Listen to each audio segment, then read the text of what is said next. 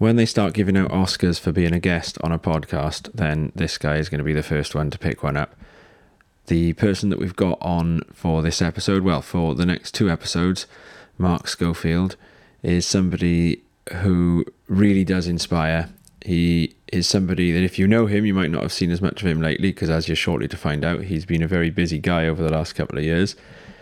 Uh, I've known Mark, Rob's known Mark, we've both known him for a very long time and uh, it's been an absolute honour to be able to walk him through his life and world according to Scope, and to be able to hear him at his finest, and to be able to find out things about him that we didn't know, and to just hear things that we did know again, and to be able to share it with people.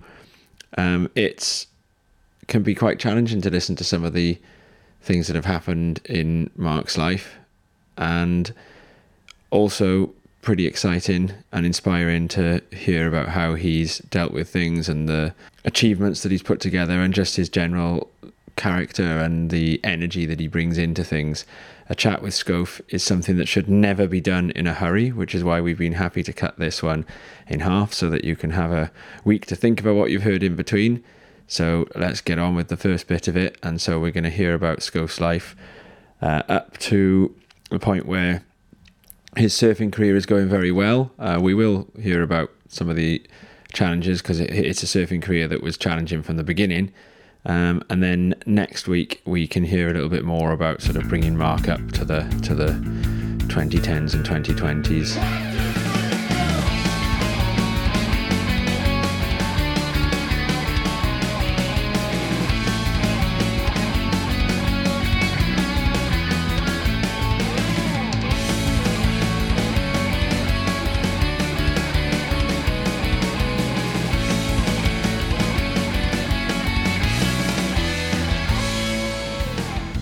Legend is easily overused in surfing, but today, perhaps more than any episode thus far, it is surely apt. We're joined in the socially distanced garden studio by one of my favourite humans, Mark Schofield. Scope is here to talk surfing, health, golf, everything in between. Expect meticulously thought out theories, pointed analysis, and tales aplenty from a time of Welsh dominance in British surfing.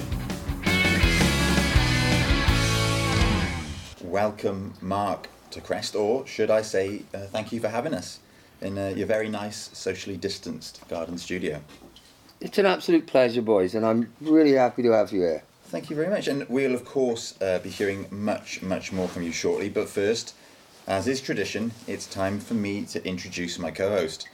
To my right, and looking like he needs a good bath, is a man who has just returned from a week long survival course. The programme, named Bushcraft for Beginners, aims to take smooth handed pen pushing city dwellers and turn them into self sufficient survivalists through a series of brutal challenges, the safety and ethics of which have been called into question on more than one occasion. But he's still alive. It's Tom Anderson. How are you, Tom? As you said, still alive, still breathing, which I, which I've been told helps. Yet to my left is the man whose imitation trip, based on the tale of his literary hero, was short lived. His attempt to recreate on Newport's River Iska the famous Congolese boat journey used by Joseph Conrad to inspire Heart of Darkness and later the movie Apocalypse Now, was stopped in its tracks when the first outpost he encountered was serving Pimm's and vol au-vents, prompting him to stay the week. It's Robert Webster Blythe. Better than normal from you. Oh, thank. Well, you, you, see, this is where you first come in now, Scope, right? Because this is a weekly competition that we do, right? Over making up each other's intros. They're obviously completely true, but it's just, it's just to do with who's managed to find the best little known fact about each other. Rob actually currently leads me 3 1 for some reason, but I was hoping that you might give me the nod as the best one this week. What do you reckon? Yeah, I think I'll go with you there. Oh, well done. there, 3 2. Coming for you. Okay. That would have been a big. That would have been a big swing the other way at four one. It would have been no, Hard to get it back. back. Yeah. There we are. Well, now in a, a, slightly more serious tone, it's your turn, Mark. Dear listeners, uh, you heard in the intro that today's guest will be talking surf, health, golf, and everything in between a curious mix, you might think, but not for Mark Schofield. Yes, Mark has scaled the heights of Welsh, British, and even European surfing. But the highs are balanced by what many, what for many would be crushing lows. He has suffered severe, life-changing, and indeed life-threatening setbacks in the form of chronic illness. But this is a man who's also stood out in cutthroat lineups while still plugged into a dialysis machine nightly. A man who has smiled at his luck, or lack of it, and taken his lot on the chin. Where surfing couldn't be the tonic, He is also found in golf, a sport that allows him to channel his uncanny ability to be competitive with anyone and everyone, including himself. The buzz Scofe derives from seeing the rewards of commitment are matched by his capacity for intricate, meticulous analysis and meth- methodological improvement. Surfing, golf, poker, the guitar, the stock market, talking. You're not quite as good as me, Scove. Uh, each becomes a metaphor for each, with the Mother Superior wave riding the driving force behind it all. Once again, thank you for inviting us into your garden studio for once uh, for what is a very socially distanced broadcast, and uh, it is socially distanced for very good reason because, of course, we're we're absolutely looking to sort of keep you out of the way of uh, the the current health crisis at all costs, really, aren't we? Uh, you are, boys, and thank you very much for that intro, which was a little bit over the top. No. I don't know whether I'm uh, all of those things, but thank you very much for that. I appreciate it. Yeah, and, and I was just talking about the, the lengths that producer Dodd has gone to uh, in the garden today. We basically brought the whole of the Crest Garden studio here, and it's fabulous. It's a lovely informal setup. We've got a bit of an audience. Uh, Scofe's son George is sitting over there. Um, we've we've got the dog Bella, who might occasionally have to be sort of shouted at. She just ate some of my cheese and biscuits before we started. Uh, Jane is here and a couple of others. There's even a hot tub that some of the guests who, who are watching are going to be jumping into in a little bit. Um, and uh, yeah, we we you know it's it's just it's all been done to make sure that that you know this this this precious body of yours is sort of you know gonna gonna gonna live to fight many more days. And I suppose that is that is something you're you're used to doing, isn't it? This idea of sort of you know that, Yeah, that it's you've, that you've done all this, so I'm relaxed and not nervous. That's what it is, isn't it? I get scared in front of you guys. Yeah. Yeah, no, it is important for me to stay safe. I, I, I have sort of been hibernating i- in the house, Yeah. luckily with my wife, Well, for the past, uh, I think it's nearly six months now. It's a while. You're looking and Yeah, sounding yeah. good though, Scove. It's great to see you. Actually, I think the reason why we're going to all these lengths is because you've actually just come out of a period of radiotherapy, having had cancer through the COVID crisis. I have, yeah. I was, um, I, I was pretty, pretty unlucky really that uh, I ended up with cancer at the very start of the COVID crisis, which was, um, even from my standards, was a little bit scary to be quite honest with you. When, uh, uh, unfortunately, what happened is I came back off holiday uh, in from Tenerife. We were actually the last flight to leave Tenerife. The plane actually came over empty, took us back home, and uh, on the following week, I actually go in to have my operation, which was literally when the hospitals were shutting down and the whole thing was just going nuts.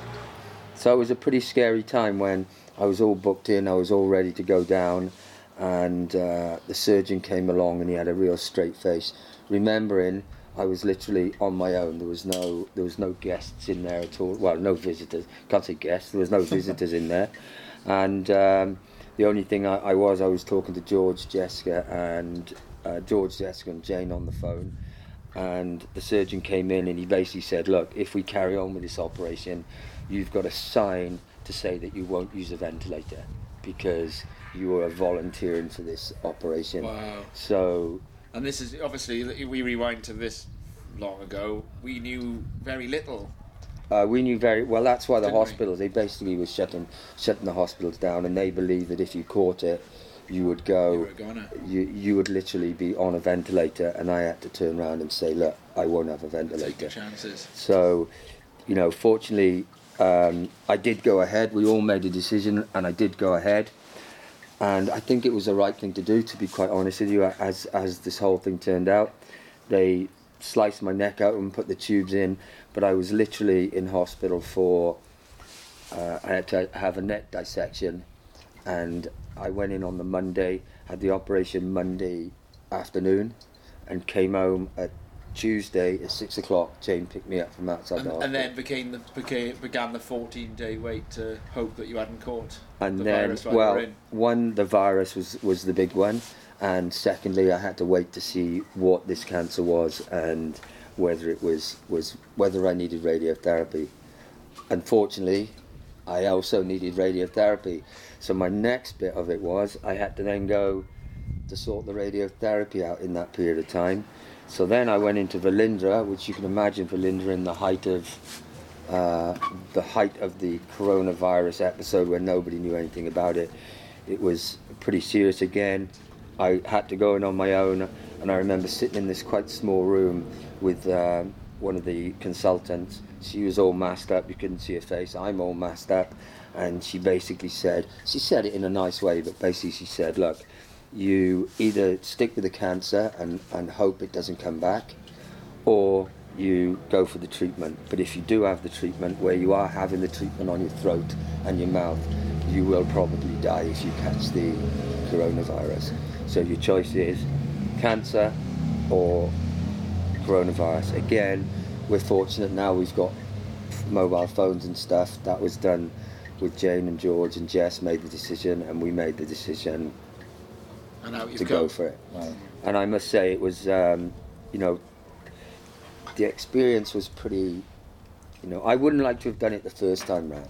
For me, this was a second time round, which made it. Yeah, because you had cancer before. yeah, I, I had it before. I had it on the other side of my, my neck, and that time was a really rough ride on on it. So I was expecting to be really bad, but Wow. this time I, I sort of I got through it as well as I possibly could, to be honest.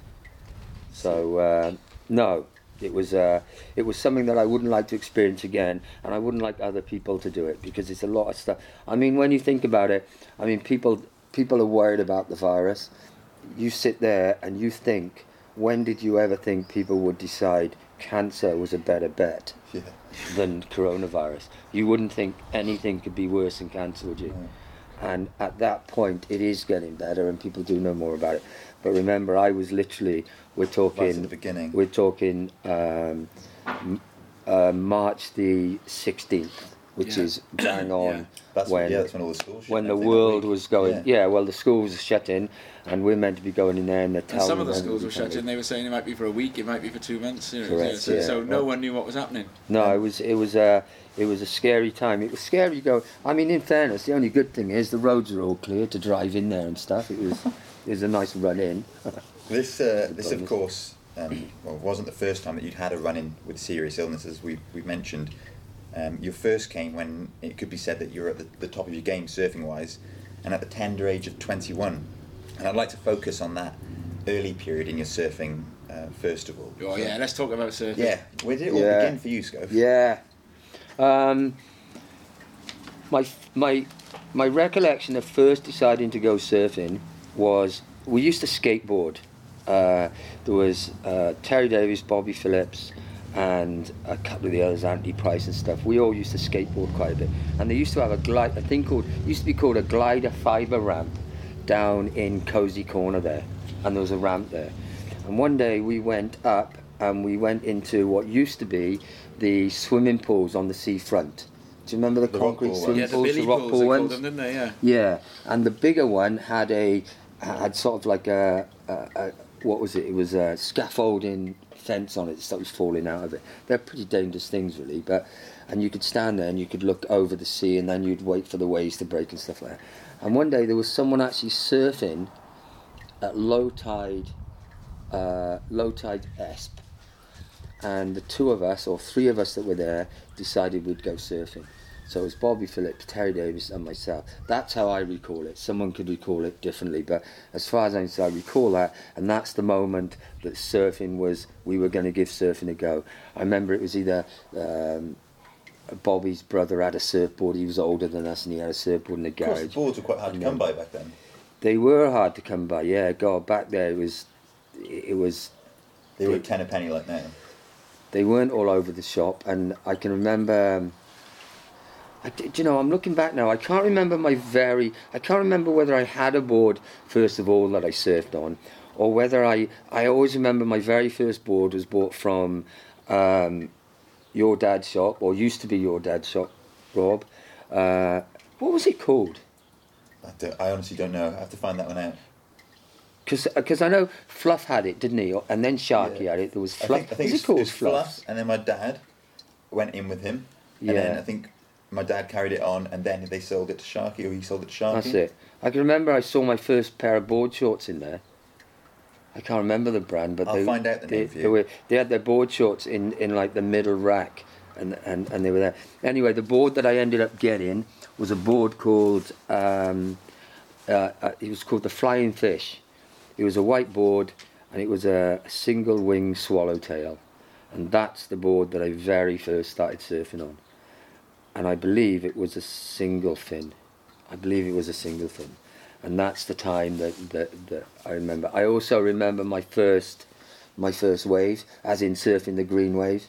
Rest Bay, tide halfway in, caught um, caught a broken wave, and then it reformed. And I remember the sensation of it going from, you know, when you ride the foam, it's quite hard to ride the foam even for a good surfer, you know, and it's because it's the, the movement. Yeah, you don't and have that control, You, do you? you don't have any control. But as soon as you get any little, you know, the green wave, the surfing, it goes smooth. It's just you sort of you're there, and I can remember that feeling of uh, of going. And I was actually probably the last one of the bunch to to actually ride the green wave, as they would say. I, I was pretty. I, I, I was a pretty slow starter, really. So by uh, the word bunch, I'm assuming that you're referring to Brad Hockridge and Simon Tucker. No, no, no. I can tell you a real good story about that. I can remember watching Brad when I was in there. There was there was Bobby Phillips, Terry Davis, and myself were the main ones at surf. That's where we used to change in Bobby's house, which is on Severn Road by the school. He was his was the closest house. We used to walk down, and we used to mainly surf the cove. We used to go down the rocks and surf the cove. People don't surf it as much now, do they? It's like a wander down. But that's it what was we popular did. during lockdown. Uh, Was it? Yeah, it couldn't be Because he was out the way sort of thing. Yeah, that's where we surfed because it was the closest one down the rocks. But no, I can remember watching. There were two people, but I remember Brad vividly, and I've told him this. So I remember watching Brad catch a wave, and he got down from the wave. He got down from the wave onto his belly and belly boarded in and got out. And I thought it was like insane how good he was. Really. I thought it was just amazing because I'm like wallowing around inside, and he's there being able to surf. But it, it wasn't long that you carried on thinking that of him, though, because your your learning curve was pretty steep. And I think this is one of the things I find very interesting about you is that you've always sort of looked at activities from the point of view of how do I quickly reach that kind of the upper echelon Yeah. something can be done. And, and what, what, how long was it? Was it? It was about a year before you were. A It was around about that. It was pretty, pretty much. It was quick. I'm saying a year, probably a year, year and a half ish. But And then you were a I, national. I champion. didn't, I didn't go out to be the best surfer. Right. I just loved to surf. You know, I, I, I would stay in, in in the water from high to low. You know, I would literally be in there from low tide to high tide. when you won that Uh, nationals. That first. No, I.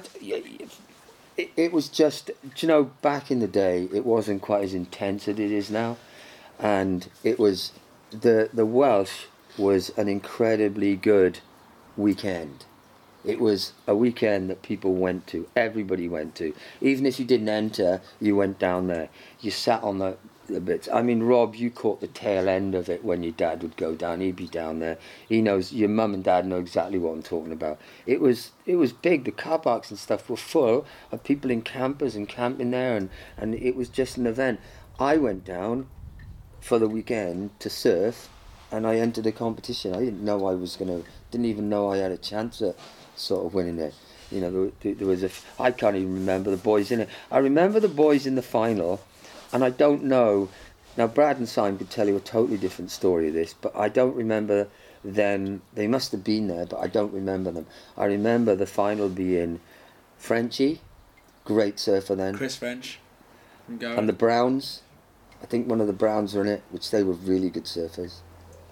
They were really good surfers, and I can't remember the other ones, but I, re- I, I remember that. And But you remember Chris O'Connor yeah, well, Chris, Chris, Chris used to take us down there, and probably it, it sounds as if it was a bit harsh, really, but but it was, and I didn't take it as being harsh, and it was something probably that stuck with me as well for for for always, to be honest. I can remember jumping in the van after I'd won, and, and, and that those days they had a proper ceremony. Uh, they still do, but it was like a proper ceremony. Yeah, you would, everybody would hang you around would, to it, everybody would be hanging around. It would be a big thing, and, and, and to hold one of those trophies was like really good. And I, and I remember going up and, and I, well, funny enough, I don't remember going and getting. I remember going in the van with it and thinking, oh, my mum and dad are going to be stoked, like. And he turned round to me, and Chris, Chris, Chris looked at me and goes, "You done really well, you have, but you weren't the best surfer." and I, I just thought, uh, and at that point, it made me think that he didn't dishearten me. What he made me do is I had to go back to be the best surfer. I always felt that by me achieving something made me have to do a little better because people will say that to you. So I was more concerned, probably wrongly, I don't know, that people wouldn't think I was worthy of it. Now some people don't care; they just think, "Oh, I've won," you know. You know, as we say, we we caught the best three ways and we won. I would want to be the best guy that won. It wouldn't be, "Oh, you did well because you won." So the, I think that speaks waves." volumes about your character, and it's something that we hopefully will talk a little bit more about later. But you, um, there are a few names in there um, in the form of Brad Hockridge and Simon Tucker, and you mentioned Chris French as well. Yeah, And add into that list, the likes of Carwyn Williams, and I'm sure there were many others yeah, that you would have, you, we did come to know as, Yeah, as friends and rivals. Mm. And as, like I said, I imagine there's an incredible amount of rivalry, and subsequently perhaps motivation for you to improve and to uh, to get one over on them. Was that the case? Yeah, I, I- think I think it started to when when obviously if if I, I won the Welsh then someone else. I mean, it's like it, it's really nice if someone does really well because then it motivates you. You surf with that person that does well, and so you you think you think you can do well. I mean, there was a little bit, but we all surfed together. You- Yeah. You know, we, we did all surf together. I can't remember it being uh, overly That period when you were in Overly the that way. must have been in quite an I don't know an intense experience because you're all such fantastic surfers. Yeah, I, I, think, I think though that period of time when the Welsh were dominating, um, and and I mean we did to be honest with you. I mean, there's not many times you can say that if you won your club championship, you'd think you could win the Welsh, because the people in it were so good that it wasn't a case that you could you could just go, oh, you know, it was easy round. It wasn't. There, there were just good people everywhere. Even people that didn't do, that aren't, that I'm, that aren't known to be good were good surfers. You with me? It just Yeah. they didn't do, they didn't do the right things at the time. But even the ones that were were, were, were slightly below that were were still great surfers. You know. And uh, you also had, I think, the kind of older guys in the club sort of keeping you in check and pushing Yeah, you. And you, you mentioned a couple of the older guys that looked out for you and gave you bits of advice. You mentioned Jeff Davis for one. Jeff was always. I always remember Jeff encouraging me, and uh, you know he, he he always would say if you were surfing well and stuff like that. He may have done it to all of the other ones. He he, he may have done it to Brad, Syme, you know, you, you name it, the the ones in there. But yeah, he always. I always felt that he encouraged me, especially Jeff did, and uh, yeah, and, and your dad did. Funny enough, your your dad gave me really good advice when uh, I can remember surfing in in one event, and he, he he really it's it's funny how you can take advice good or you can take it bad, and uh, he sort of his his very words were when I, when I came out the sea it was almost like you can do that really well, which is basically I was going to the bottom and then I was going to the top and I was going to the bottom and I'd go to the top, and if I got it right I'd be doing re-entries and stuff down the line, and he sort of said to me he goes you've got that wired you need to vary it a bit. You need to do a cutback, or you need to do you need to do something,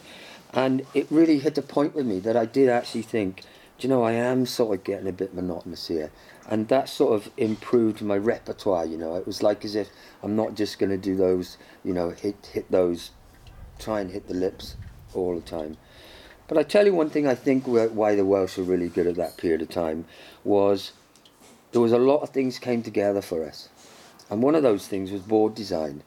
And I think when the twin fins were were big and they were they were big tailed, the twin fins came in rather than single fins. We had some of them uh, some of us had a little fin in the back.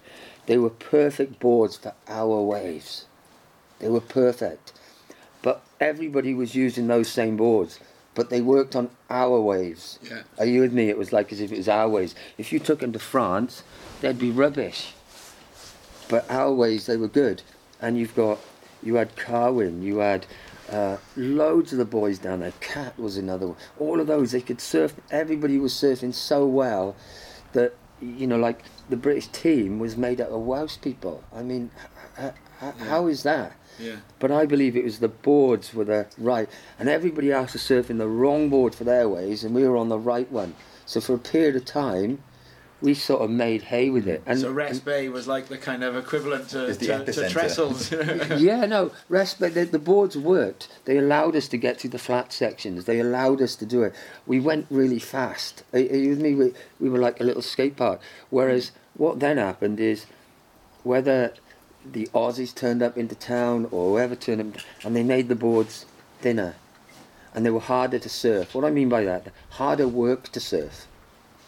They were just hard work. You had to be, you know, the float as moment you get yeah. up, you got to go for it. Whereas with the bigger boards, you could catch them a little bit earlier, the waves a bit earlier. Growing up in Porthcawl, going to school, I remember one of the great injustices we always had was that surfing was never on the honours board. You know, Never. Um, only Paul Lovell got on the honours board for being the Ogwr Young Sports Person. of Is the that year, what he got, was he? Yeah, they didn't put the sport next to it because the school was down on Didn't surfing. like it. was, you know, it was a, it had a bad image. Um, and I remember in in meetings that that uh, surfers had with the head teacher of the time, trying to. I remember them drawing, and, and this was one of the first times I sort of really heard, heard of you, uh, or knew knew of your your CV at that point. As, as it was like, look, there's a European champion in this town, Yeah. and it was you. Uh, did, did you remember that? Well, it didn't really. I got to be honest. They never really gave us. I, I don't know whether it was because we didn't particularly want it, because we weren't surfers weren't like surfers now blend into to everybody around now. But at the time, we were. We used to go to school with our hair wet and just still like putting clothes on that is damp. And, But you were a and, European and just, just champion. running it. Yeah, but it didn't. You know. It, it, it, it only British it only titles, meant stuff. Welsh it only you know. meant that to us, didn't it? It didn't Yeah. mean anything to, to them. You know, from our point of view, it was the fact that in the chemistry lab, you could look out and see the surf, and if it was good, you get the hell out of there if you can. um, and the nice thing about it was, and you couldn't do it now. We had like a little escape routes that we knew we could go along the side of that one, go there, pop round the corner there, and you could hop out without anybody seeing you. And Brad and Simon, they're in the same year group as you. They they were a year less than us. They were a year below. So then, so you had the you know this rivalry Rob was asking you about, and uh, one of those memories that you've got there is when you all travelled up to Brims Ness together, and that was a European championship. Well, we travelled with uh, a lot of the time. It was with Brad, rather than Simon. But yeah, we went up to. Well, it wasn't Brims Ness. Funny enough, that was for the European juniors. Right. And Brad was a was is still a really good surfer, and he was a good surfer then, really good. And we were drawn, unfortunately, at that point in the semi-finals, and we were sharing a room as well in the same hotel. I, I mean, I can't say again. It didn't feel as if we were hugely competitive because these things didn't. The reward wasn't as great as people think they would be. The reward was your reward. Mm. Do, do, you- do you get what I mean? I didn't suddenly get. I didn't it? suddenly get a deal, and, and, and I've got my life is sorted, and, and I've done, which would have been beautiful if I'd won the European Golf Championship. I would have been sorted for life, but it wasn't like that. And you know that at that contest, we both knew whoever won this semi-final would go on to win the final because we were both.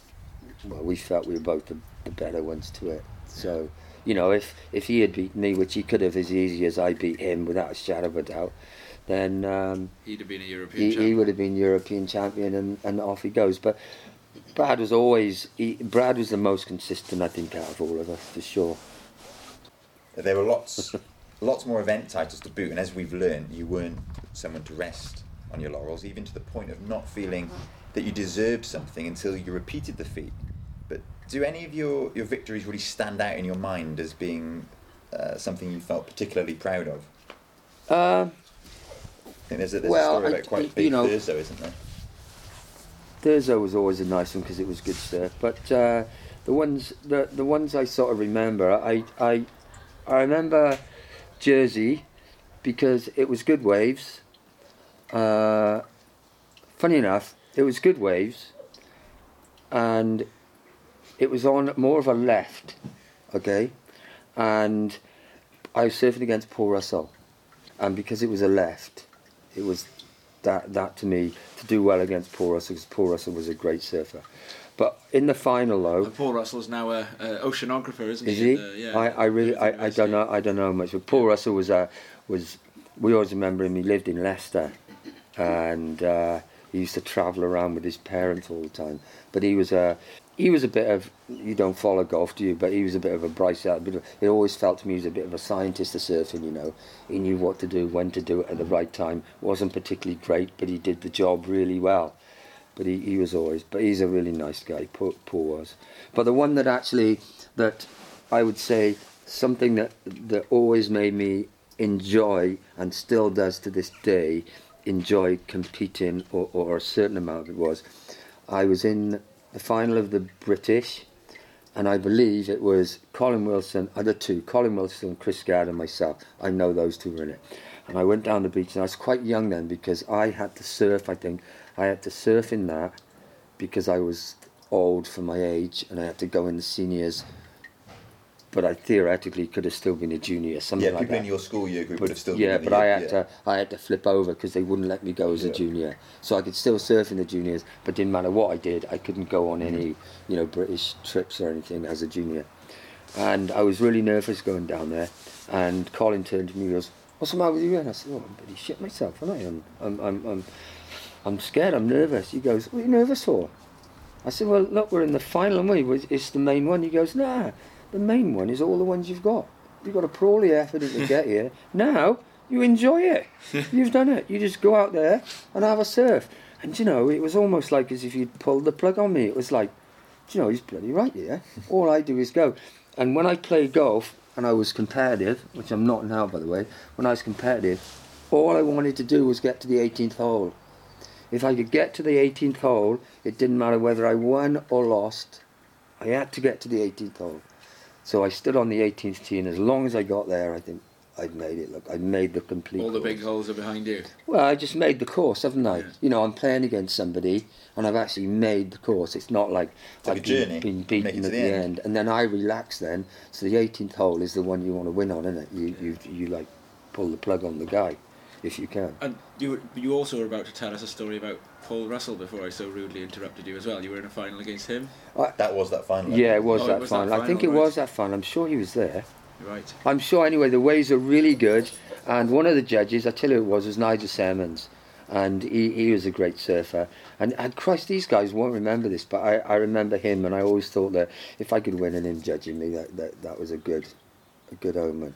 Yeah, great. Yeah, it was when it was sponsored by cigarette people. That was. You into that? Yeah, you well, have that it now, was a would you? big deal. Yeah, was it? What was it? Uh, Uh, James- American Tobacco and five- Something like that. Yeah, yeah. It was a Yeah, tobacco company Leaf. that sponsored it. So we had a nice trophy with that as well. my dad has also actually told me the story that you were telling just then about Yeah. what he said to you, and and he likes to try and take credit for an event in which he thinks you won by doing a. My dad describes it as a carve-in 360, but I know you talk it down a little bit more modestly, don't you? It- but there it- was this event.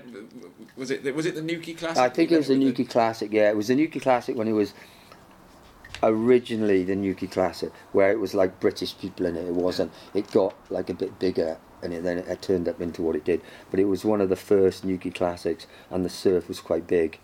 Yeah, and He, he's taking credit for that Air 360. For, uh, sorry, Well- Air 360. Sorry, I'm three decades too early. Oh, you're pushing me. That's good. Yeah, I was For- doing for Air the Carlin 360s. I was. 360. So he said, you know, but you, but you you did this 360 on a decent sized wave, a bottom turn. Yeah, uh, it, it won the car 360. It was because the wave was so big, because it was quite big that day.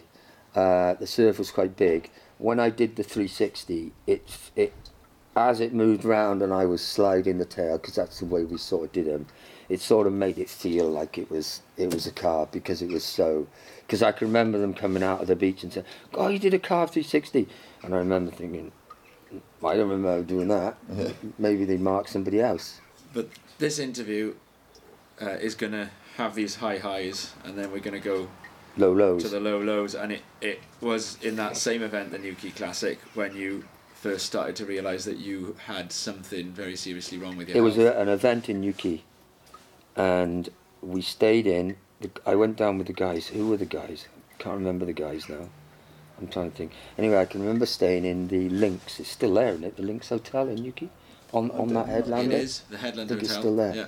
We stayed in there, and uh, we stayed in there as well, didn't we, Jane? Anyway, with the with the with the guys, and I can remember being in the event, and I got through my heat, and I remember being so tired, so physically tired, that I thought I'm not going back in there. It was just too knackered to go back in, and I sort of slammed the board in the back of the car and said, "I'm not going back in again, boys." And they said, "You got through though." I said, "I'm not going back in," and that was the last time I sort of.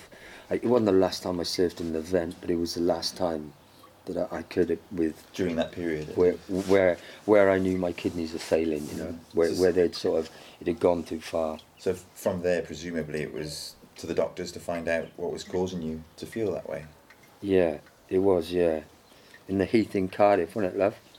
Uh, we went to the Heath in Cardiff and uh, I'm trying to think the consultant's name now. Yeah, so we went there, and when when we went in, I didn't feel I didn't feel super bad, but I was bad enough that I couldn't compete. I mean, you'd be surprised how much effort it is to paddle around course, and, yeah. and, and adrenaline is in, in a heat.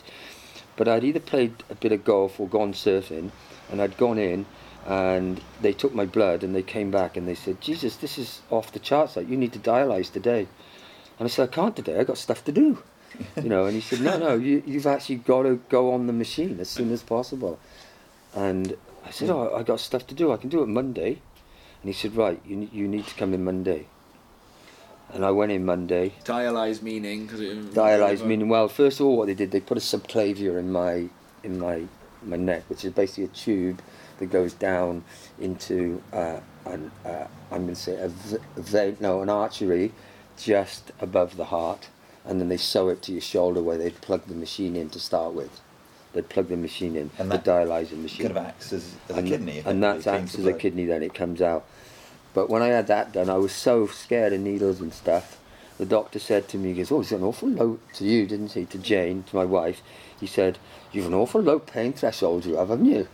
And uh, because he was like three foot away. And I said yeah I can feel that I can feel that. It's coming it was one of those things that it was like it, it, I just wasn't used to being prodded around really. And that's when I went went on. And it was a bad time then. Dial- dialyzing was bad then. It was a real journey because they didn't uh, they didn't do certain things they do now, and you would get cramp like you wouldn't believe because they're basically taking salt and everything out of you, and it was just one of those things they just used to tell you to. Well, they didn't really tell you to do anything, just like suck it up, like, and and you could get serious stomach cramp and stuff, and you were on it minimum of eight hours. Wow. So it was three times a week, eight hours. And by the time you felt better, you had one day of feeling all right, and then you then then, then you were back on it. It was a it was a ride. So hearing hearing that news that you're going to have to dialyse, and I assume it was with the intention that it's going to be for the foreseeable future. Yeah. That must have been a real a real shock to the system in itself. Thinking of what an active lifestyle you kind of led up to that point with surfing Yeah. and golf and whatnot. It's funny when you're when you're younger. You you well, I felt that I'd get through it. It wasn't quite as as as blind as that. My mother had already gone for tests to see that she could give a kidney, and she could. So the period of time that I was meant to be on dialysis was meant to be relatively short because it was her getting tested and they do. Anyway, doctors going on holidays and certain things happened. So I was on dialysis about two or three months, which is much longer than was meant to be. So I there, there was an end to that because my mum was going to give me a kidney. Yeah. So it's always like the problem with things is if you have things there's no end to, you, you can't you, you can't like focus on stuff. So I was fortunate at that period of time to have a period where I could see that there was going to be an end to it, which was uh, which was nice, which was good. Which in the end she did give me a kidney, and it was incredible when I actually had the kidney and got it. And fortunately, she's been really well from it. She's really well from it. Yeah. I mean, she's coming up to 80 now, so she's lived quite a long time with um, with the one. with just the one kidney. Yeah. Yeah. Yeah. Fighting fit. I saw. Uh, Yeah, I saw no, she's- Schofield strolling down New Road the other day. She's she's really good. I don't think she suffered any uh, side effects from it at all, at all. You know, and, and we're going back quite a long time now. What are we going back? We're going back. We're going back Over at 30 years, at yeah. least thirty odd years. Yeah. Presumably, um, the kind of the transplant system and everything that goes with it has changed substantially in that, that period of time. It's changed loads. Even the di- even dialysis has changed loads. There's it, it's it's improved leaps and bounds like you you you can't believe. So you carried on surfing and travelling again. Then you got a second lease of life. You're back out there. You're surfing, but it was somewhere around now that you started to realise that you had the potential to be very, very good. As in, we're talking into No, the decimal no, point sub three You- at, at golf. Yeah, well, no, I never, I never thought I could be good at golf. To be honest, I played golf because uh, I tell you, why I started playing golf. This is a funny story. This is. I started playing golf, and maybe the boys. I, I don't know which boys are in the background, but it's probably it's, it's either Brad Syme, Dave Tucker was a real influence on me when I was Simon's, Simon's brother. brother. Yes, because he's a big golfer, isn't Simon's he? Brother was well, not just in the golf, even surfing. Yeah. I was very friendly with Dave, so a lot of the time, and it's quite sad really. A lot of us will miss Dave out, and Dave was always there. Mm-hmm. Dave, Dave Tucker was always there, and Dave could have been there. Anyway, my old man had some golf clubs, and we changed, and I, I held the club cack-handed, and the, my mum's garden has got it goes out onto like a like I'm saying it's a playing field now virtually, but it, it went on to nothing. You could just hear, and I stood there and I whacked the crap out of this golf ball, and it flew miles. And I thought it was literally I can do this. Well, I can play golf. That's a that's really easy, and that really got got us sort of hooked. It was me and Dave actually that got the got the bug. But don't get me wrong, I didn't find it easy. I practiced. I I, I in golf. I like the practice. I like the practice. I even enjoy, or I used to enjoy the practice of playing golf, to the point that I preferred to practice sometimes and actually play. So I enjoyed that. So the grind was good. Some people don't. They just prefer But, but playing. you did basically decide that you'd gotten good at surfing. There wasn't a huge amount of money in it. If you can get good at this, I wouldn't say. you're well, going to be quids in. I probably dreamt that I would because I was quite young then, like we all did. Two two point six. Is that that? Well, I, I dreamt that I I was going to be a pro surfer, like, and earn three quid a day, like. you know. But uh, no, I I But just you did win stuff at golf, and no, I played okay. yeah. I played pretty good. I mean, there's some really good people that play golf, and and I practiced a lot. My biggest achievement probably is my first handicap was nine, so I went in as a single figure handicap, which, if you ask people, that is a pretty good, and that isn't me saying that. That is on record as I went in at nine, so I went in pretty early, but that was through practicing. You know, when I couldn't join the club because golf clubs are quite hard to join then. Yeah. And when I couldn't join, I, I, I would just practice it, just under the golf balls, and I enjoyed it. I enjoyed But it hitting did. It was. I, I've, I've said this figure a few times. I feel like I'm on Newsnight here, and Yeah. I'm trying to get. No, no, it trying is. to get rid I of did. Uh, my lowest point- handicap cap was two point, two point six, I think it was. Two point six was my lowest. I mean, theoretically, You're good to go in a you in a couldn't, major. You couldn't now because they've got better over the years. But at that point, I could have turned pro.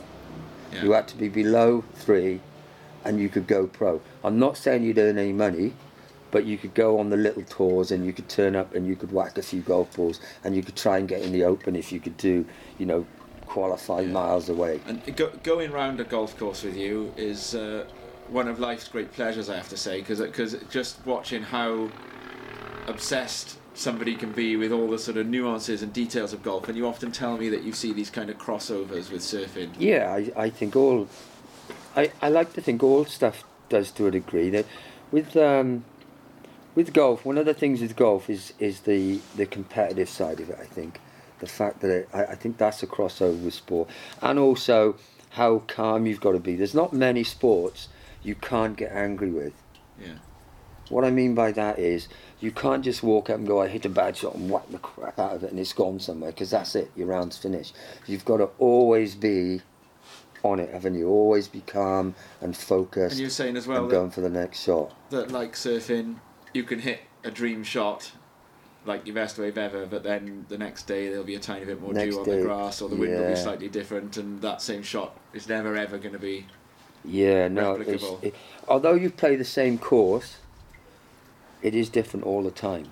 You know, George will tell you that he plays, and everyone is different. One day you shoot, you know, you think you've, you think you are going pro. Next day you think, Christ Almighty, I'd be lucky to.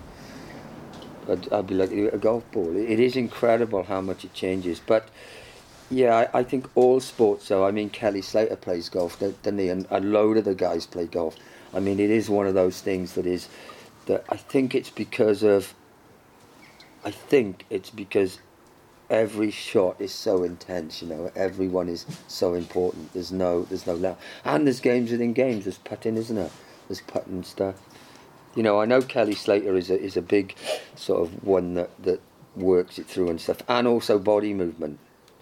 Yeah, Because that rotation. because a lot of people don't get that. But if you look at the way a golfer hits a ball, especially nowadays, and they've all worked it out, it is the way you would cut back, the way you would do a re-entry, the way you use your body to, to get the best power out of that manoeuvre.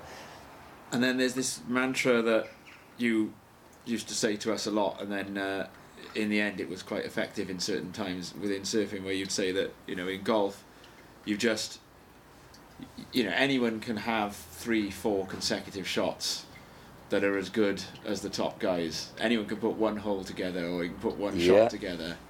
I, I should stop. You, you you tell us the theory. Well, the thing is, I could actually beat on on a day. you. I, I probably couldn't nowadays, but on, on my day, I could probably beat Tiger Woods on a hole. So I could theoretically beat Tiger Woods on a hole, but I wouldn't beat him all the way around. And and that that is a real thing for, for even when you surf, it is possible in a heat to surf three good waves, and your good waves will beat a very good surfer because he may not catch those three good waves.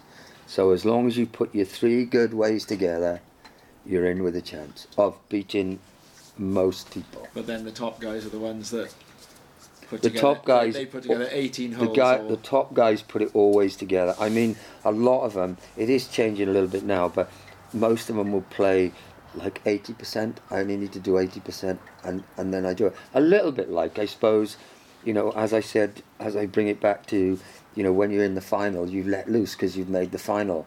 It's a bit like I'll only hit my driver my full distance and pull everything out of the bag when I need to do it, and I don't need to do it on that first hole, do I?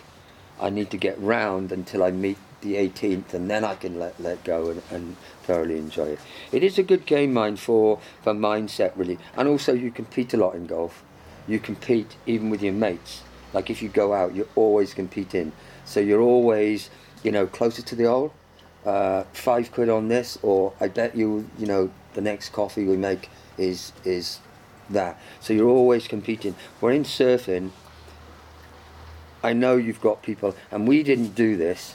To be honest, we didn't do we, we didn't do this, so we weren't as competitive as some of them are now. The only thing we did that I reckon was really good as a team, and this is all of us from Dave, Simon, Brad, we would stand on the beach and we'd tell the guys where the waves are going. We'd stand on the beach and we'd point and go set coming left, set coming right, set coming in the middle, and we'd sort of help them out. I can remember doing that. So we'd be down the beach and, and, and we'd try and get, get the guys through the heat and, and through whatever. You know, so we'd all do that. Where nobody seems to do that now. I mean, obviously somebody does somewhere, and maybe. I mean, they've probably got microphones now. They they, they do it, you know. So going back to the Scove story, as it were, Mm. would, would it be fair to say that whereas before the um, the problems that you found out about with your, with your kidneys, uh, whereas before that surfing and golf perhaps enjoyed an equal share of your time, that after that golf began to take the lion's share. Um, probably because I don't know. I could say that I didn't. I lost a little bit of the the, the buzz for surfing. To be honest with you, yeah, I lost a bit of the buzz, and as I got better at golf, that became, you know, you'd compete on the weekend, and and the the problem you got when you surf, uh, and it's probably the only time I have it, is FOMO. Yeah. It's terrible in missing out. surfing, isn't it? Yeah. It's terrible. Is it surf guilt? surf guilt. It's a it. it's a terrible thing to do. Like even if I sat here and I said, "Oh, I think it's three foot over scared today," you guys would be sitting here thinking, "Is it? Yeah. Is it?" It's You not know, three foot over scale, yeah, is it? yeah, exactly. it's that it's that twitch, and if someone goes, I mean, even when I was, you, you know, even if I well, not even when I was surfing, even when I was older and I was surfing, and someone would go and surf the Est, and I was in Rest Bay, I'd be worried the Est was really good. Yeah. And the problem you get is, which I have tried to instill in George, you've got to enjoy where you are. Just enjoy where you are because you end up surfing crap everywhere. because. Espy's crap, rest you've made crap because you think Espy's better. you may as well just go, ju- just enjoy where you are and get on with the job rather than. Uh, You, you, brought George into the conversation here then. Your, your son George is here. At some point, we're going to try and see if we can drag him in and see. We, we, we- maybe we can get a little heckle out of him or something. some of the bits of advice you've given George over the oh years. no. Now, these are legendary, right? Uh, and, and, you know, going around a golf course with you and George, you're lecturing him, you're lecturing me the whole way round. Uh, George, you probably remember that time when he took us round watching the Open. uh, you Oh, know, that was and- good though. That was, wasn't it it? was great, and you were every single sh- shot you were going right. Look at this, what this guy's doing here. Look what he's doing here. Look, there's the caddy with a notebook. You were loving life then. I next was to loving, and then but then you stop us off by the driving range and you go, "Hey George, here, look, you boys will like this one. Look at this." Yeah, yeah, yeah. There's a golfer practicing. in That was driving- good watching the Cool. golf swings. And the golfer practicing in the driving range is called Willie Wood. You're like, yeah, Willie Wood, Willie Wood. Anyway, carry on and carry on to all these serious stories. Uh, I remember the first time I ever played with you. You were. Um, you, you went to tell me something about my stroke. I said, Scope, not just let me hit one shot, and you can tell me whatever you want afterwards. You're all right, fine, fine, fine. So I hit the ball, topped it totally, travelled about a metre, and, and you must have waited like a decade to say this one. you said, I'll tell you exactly what you're doing wrong. You're standing too close to the ball. After you've hit it.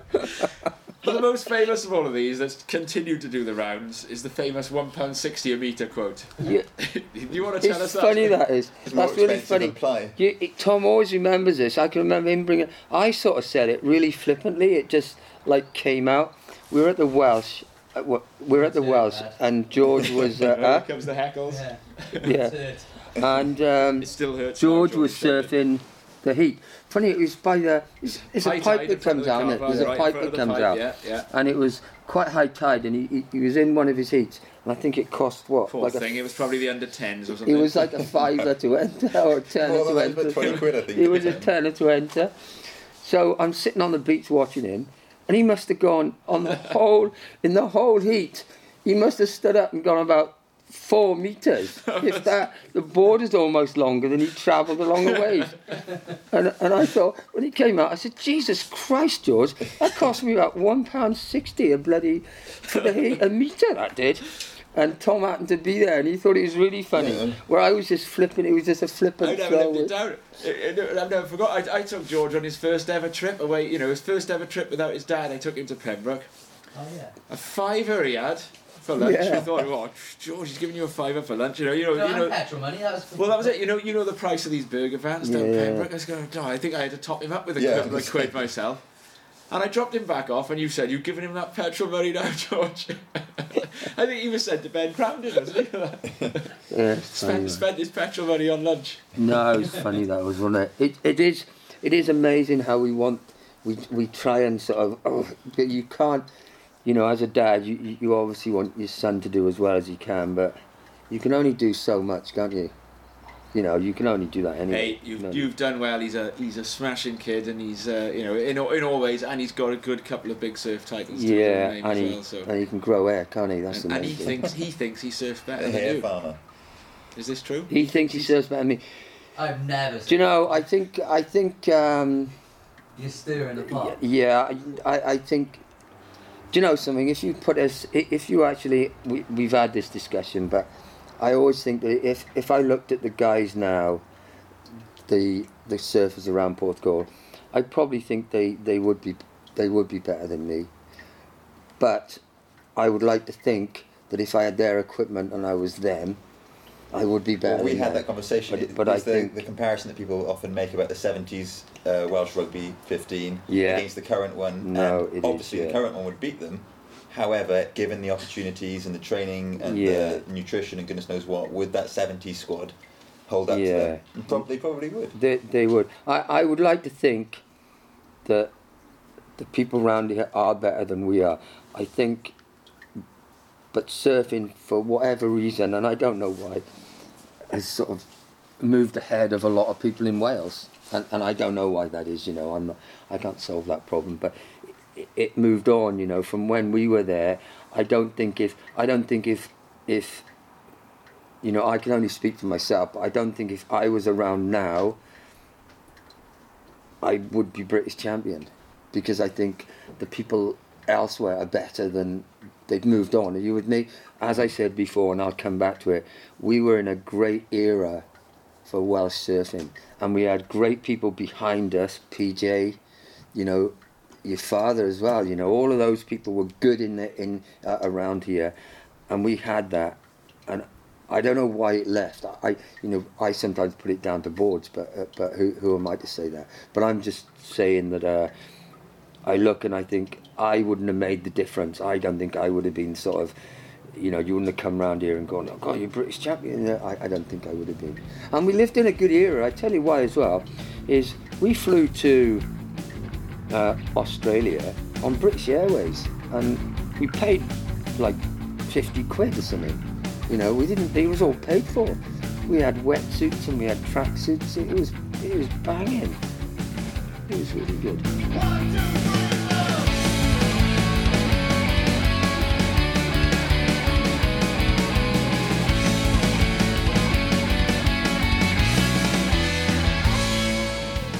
Hi, it's producer Dodd here. You don't hear from me very often. Cracking job by Rob and Tom there as usual. However, as Tom said in the intro, Mark's life story is just too interesting to be contained to a single episode. As such, we've split this one in two, and you can get the conclusion to Mark's story at the usual time next Monday morning. And as you've heard, you can never have too much Mark Schofield.